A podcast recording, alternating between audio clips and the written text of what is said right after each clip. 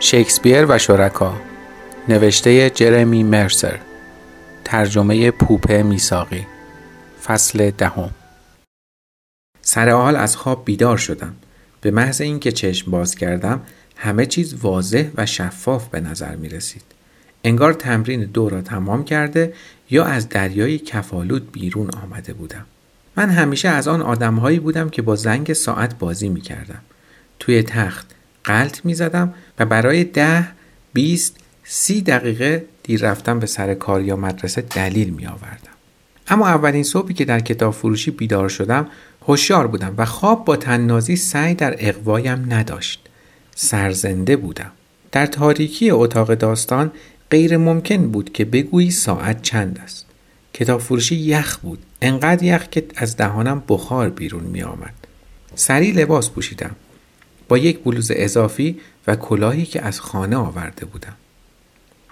ابلیمیت پشت میز اتاق جلویی نشسته بود و داشت روی تمرین های گرامر کار می‌کرد. وقتی نزدیک شدم انگشتش را بر دهانش گذاشت و به نقطه‌ای که گاچو چنباتمه زده و خوابیده بود اشاره کرد. متوجه شدم که روی پوست بین انگشت شست و اشاره دست راستش حرف ای و یک سمبل چینی با جوهر کشیده است. توضیح داد که این برایش آداب خاصی دارد که هر روز صبح روی دستش ای یا اف بنویسد تا یادش بماند آن روز قرار است به کدام زبان فکر کند. انگشتش را آرام به شقیقهش زد و به آرامی گفت باید ذهنت رو تربیت کنی. هنوز ساعت ده نشده بود و جورج از بازار روز میدان موبر برنگشته بود. ابلیمیت به من گفت وقتی جورج برگردد مغازه را باز می کنیم.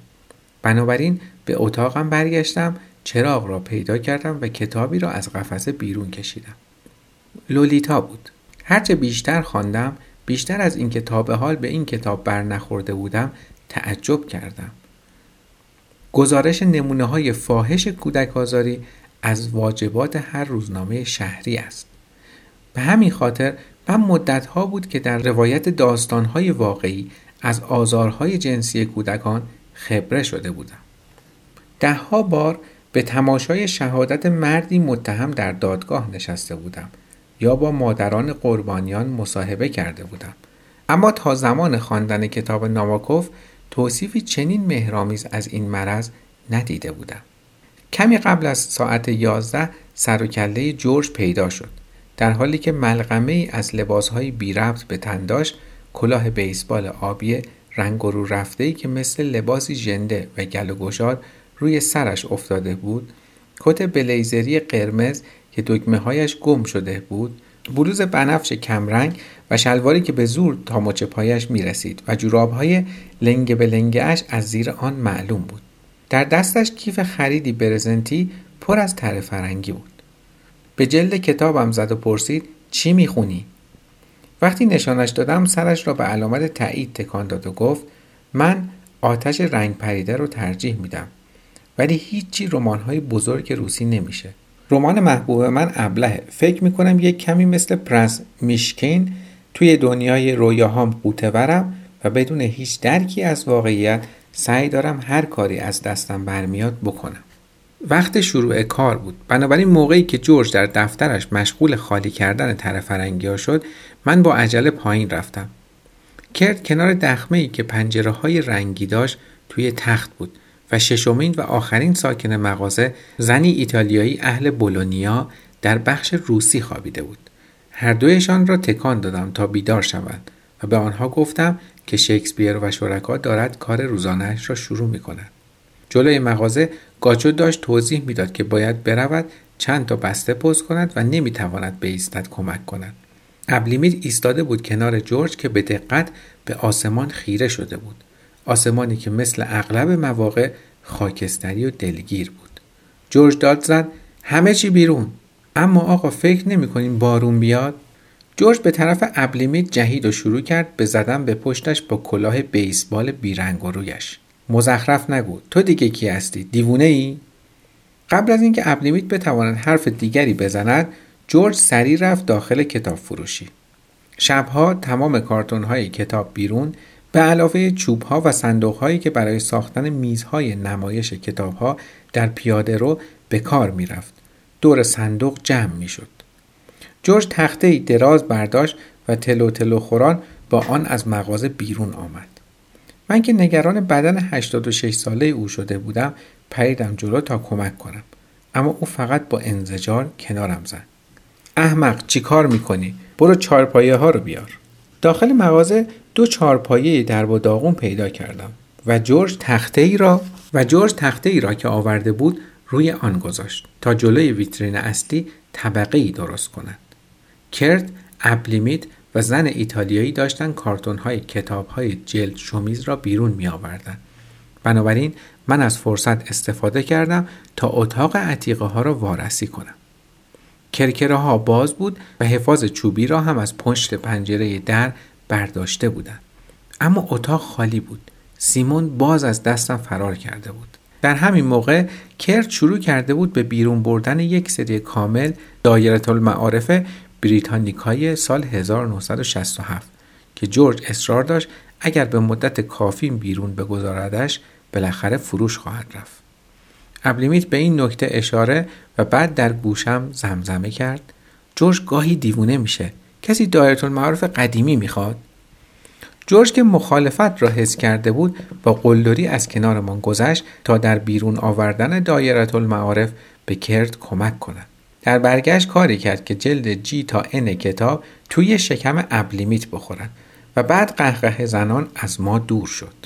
وقتی کتاب های توی پیاده رو مرتب شد و مغازه را جارو زدیم و آماده کردیم بقیه پخش و پلا شدند جورج پشت صندوق نشست و شروع به خوردن قهوه و خواندن اینترنشنال هرالد تریبون کرد او سالها بود که خوره اخبار بود و در جوانی پوشه های زیادی از بریده روزنامه های اخبار مربوط به مسائل کارگری، مطالعات فقر و جنبش های سیاسی در اتحاد جماهیر شوروی نگه داشته بود. اما حالا دیگر فقط روزنامه را تورق می‌کرد و قر می‌زد که جز شعارهای تو خالی سرمایه داری چیزی نیست. یازده و بود و از آنجا که مغازه تا ظهر رسما باز نمی‌شد پیا هنوز سر شیفتش حاضر نشده بود. کاری هست که من بتونم بکنم؟ جورج قرقری کرد و با دست مرا کنار زد. اما من که می‌خواستم اثر خوبی روی او بگذارم اصرار کردم. به تلی متزلزل از کتابهای جلد شمیز که لبه صندوق گذاشته شده بود اشاره کردم و گفتم شاید بتونم این کتاب ها رو جا بدم. جورج بدون اینکه سر بلند کند پشت دستش را به نشانه تایید تکان داد. شروع کردم به قرار دادن کتاب ها در قفس ها اما جورج بلافاصله پرید وسط کارم. جاش اینجا نیست اولاق. کتاب جلد سختی را پرت کرد توی سینم. اینو بذار کنار کتاب های هنری. تقریبا یک ساعت همینطوری کار کردیم. من کتاب ها را در قفسه می گذاشتم جورج به مشتری ها می رسید و داد می‌زد و دستور می‌داد. تا اینکه کمی بعد از ظهر پیا با دوچرخهاش از راه رسید. یک شال ابریشمی صورتی انداخته بود و گونه هایش از دوچرخه سواری تا مغازه گل انداخته بود. جورج به خاطر اینکه یک روب دیرتر کرده بود قرولندی کرد اما یک بوسه صبح بخیر بر گونه اش خیلی زود او را نرم کرد. وقتی جورج به طبقه بالا رفت پیا رو به من کرد و گفت می‌تونی یه لطف کوچیک در حقم بکنی؟ شب خیلی مزخرفی داشتم. میشه پنج دقیقه مراقب صندوق باشی؟ پیش از اینکه بتوانم جوابش را بدهم از در بیرون رفت. نشستم پشت صندوق شکسپیر و شرکا کمی شبیه نشستن پشت صبحگان کشتی بزرگ است. صندوق جلوی مغازه و رو به ویترین است. بنابراین بخش اعظم مغازه پشت سرت قرار دارد و این یعنی وقتی مشتری ها وارد می شوند با سرعت از کنارت می گذرند و بعد در اتاقهای پر از کتاب ناپدید می شوند. تنها راه برای آنکه مراقب آنها باشی این است که به سختی در صندلیت بچرخی و بعد به شکلی مسخره روی صندوق خم شوی. نکته مثبت این مدل دکوراسیون مغازه دید صندوق است. از آن پشت می توانی رهگذرانی را که از جلوی میدانگاه مغازه رد می شوند دو درخت گیلاس و بعد برای آنها سایه های ایل دولسیته را ببینی و لذت ببری. به محض اینکه پیا پایش را بیرون گذاشت متوجه شدم که اصلا نمی‌دانم چه کار باید بکنم.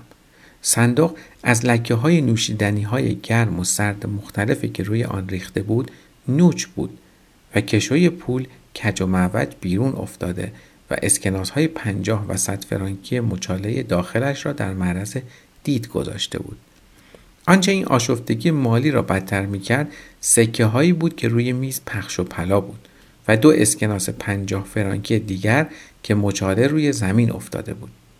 وقتی داشتم با دگمه های صندوق ور می‌رفتم که هیچ کدامشان به نظر هیچ کاری نمی‌کرد مشتری نزدیکم آمد.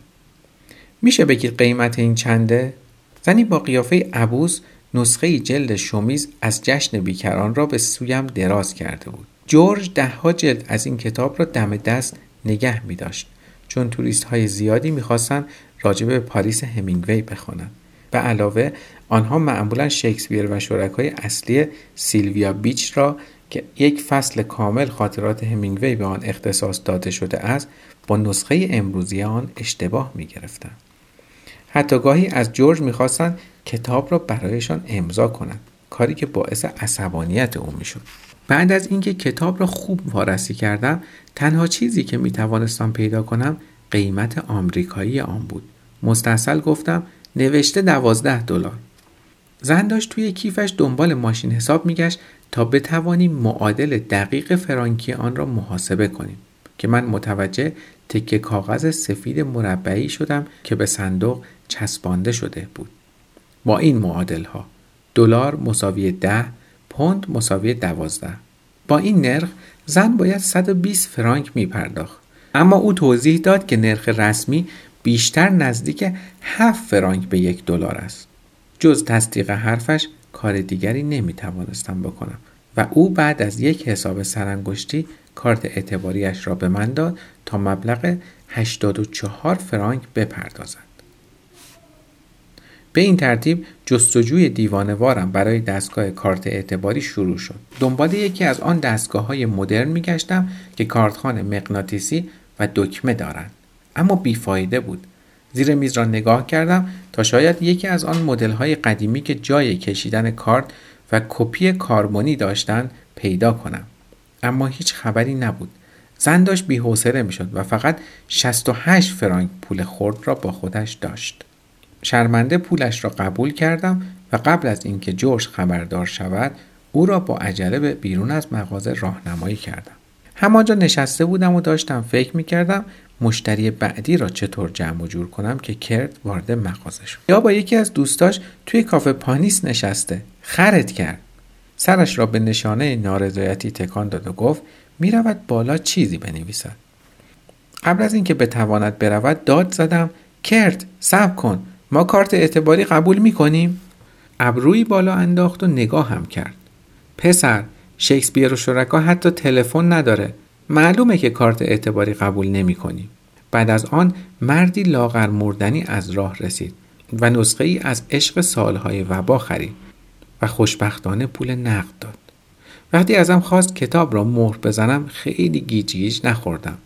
ایو را در روز مهمانی چای به خاطر آوردم.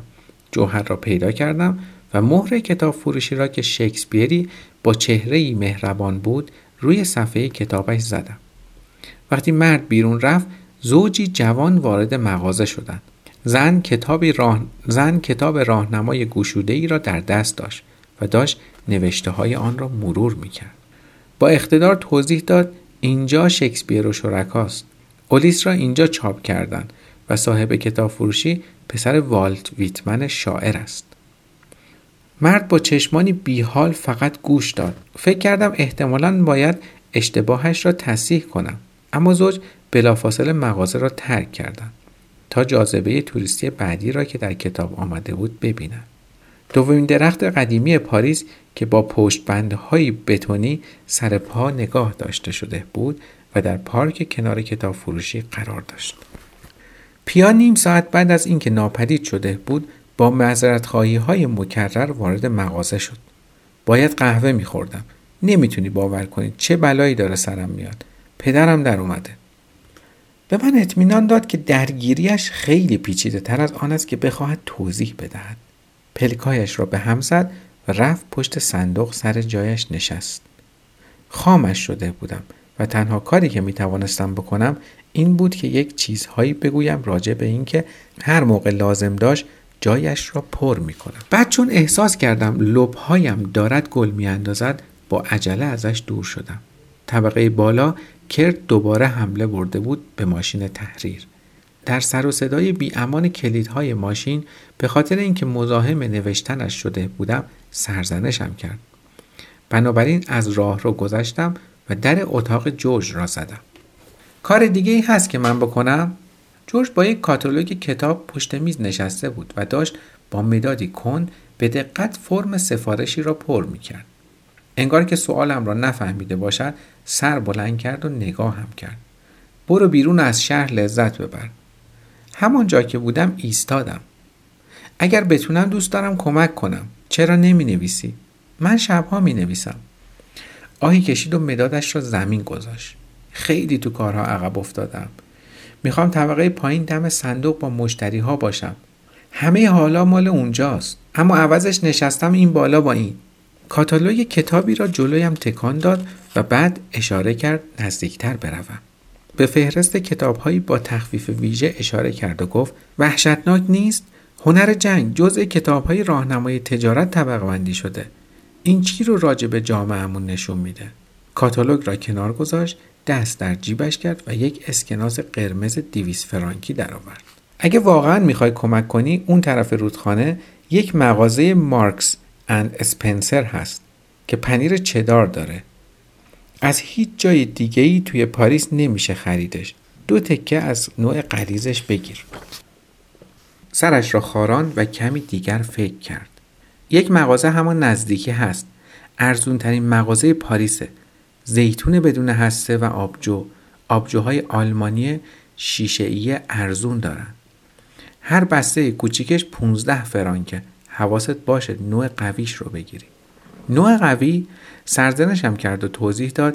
می‌دونی که نوع قویش هم قیمت نوع معمولیشه. برو. مغازه مارکس اند اسپنسر را راحت در خیابان ریولی نزدیک برج پیدا کردم. اما یخچال مخصوص پنیر خودش مصیبتی بود. شش نوع پنیر چدار آنجا بود. از جمله نوع قوی و نوع تند و تیز از طرز چیدن پنیرها در قفسه ها به نظر می رسید که نوع تند و تیزش قوی تر از نوع قوی بود.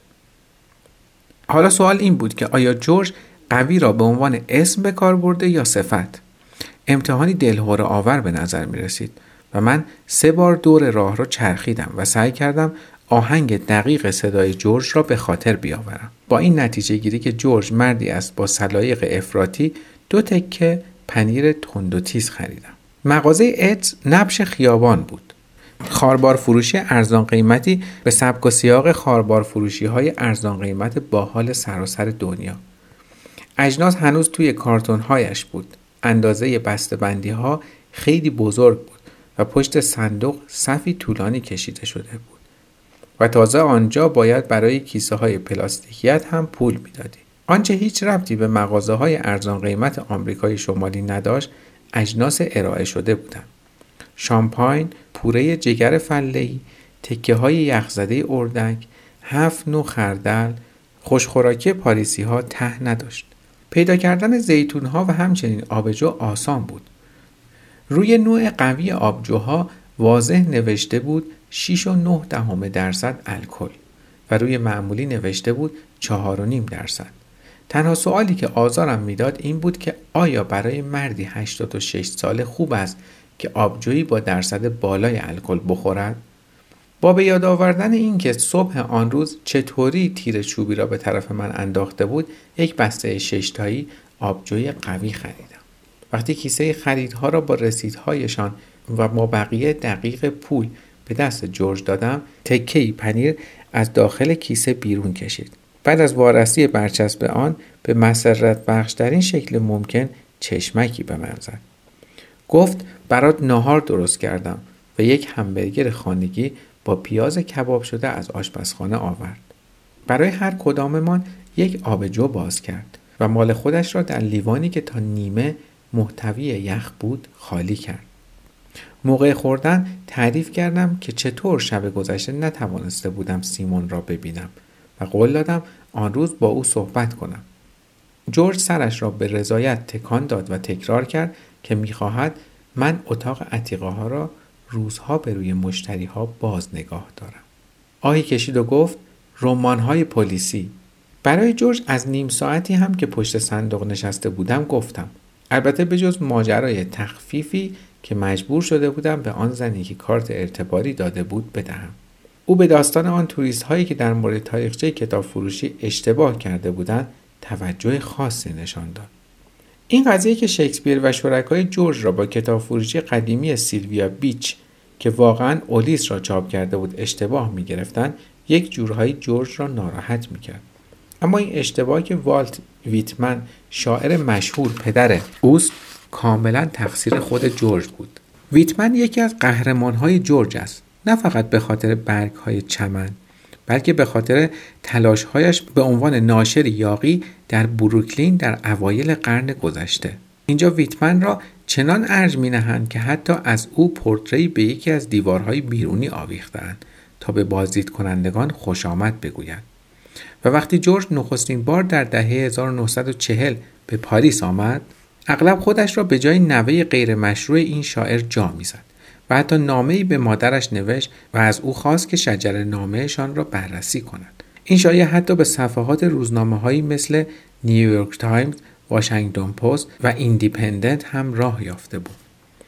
با بالا رفتن سن جورج وقتی دیگر نمی‌شد سن و سالش را حد زد این شایعه جسورانه تر شد و تبدیل شد به معرفی جورج به عنوان پسر واقعی والت ویتمن گرچه این شاعر در سال 1892 درگذشته بود یعنی 21 سال پیش از اینکه جورج اصلا به دنیا آمده باشد با توجه به این داستانها هیچ جایی تعجب نبود که بازدید کنندگان مغازه هر از گاهی سوال می‌کردند که آیا آن دو با هم ارتباط خانوادگی دارند یا نه. جورج شانه بالا انداخت و گفت بعضی وقتا میگم آره. خب که چی؟ خوشحالشون می‌کنه که فکر کنم پدر منم بوده. و البته جورج در واقع دروغ هم نمی‌گفت. در او واقعا والت ویتمن نویسنده بود. اما نویسنده کتاب های درسی علوم نه شعرهای حماسی. وقتی بشقاب غذایم را تمام کردم بلند شدم و به خاطر غذا از جورج تشکر کردم. مدادش را به علامت خداحافظی تکان داد اما پیش از اینکه به در اتاق برسم بار دیگر صدایم زد. صبر کن بگی اینو بخون. کتاب جلد شمیزی درب و داغون به دستم داد. نسخه از کتاب ابله بود. بقیه روز را پشت ویترین جلوی مغازه منتظر سیمون گذراندم. غروب شد. شب از راه رسید و لوک سر شیفتش حاضر شد پرسید هنوز بخت با تو یار نبوده من و لوک یکی دو ساعتی با هم صحبت کردیم اما هر پانزده دقیقه من بلند شدم تا به اتاق عتیقه ها سر بزنم تا مطمئن شوم که ماجرای بازگشت مخفیانه شاعر دوباره تکرار نمی شود. حدود ساعت نه کرت وارد مغازه شد و یک شیشه شراب قرمز را جلوی من گرفت. با هیجان گفت قیمت ویژه یازده فرانک. وقتی به او گفتم نمی‌توانم برای خوردن شراب در طبقه بالا به او بپیوندم چون منتظرش سیمون شاعر هستم کرت سری تکان داد. اگه بخوای چیزای سیمون رو برمیدارم میریزم وسط خیابون.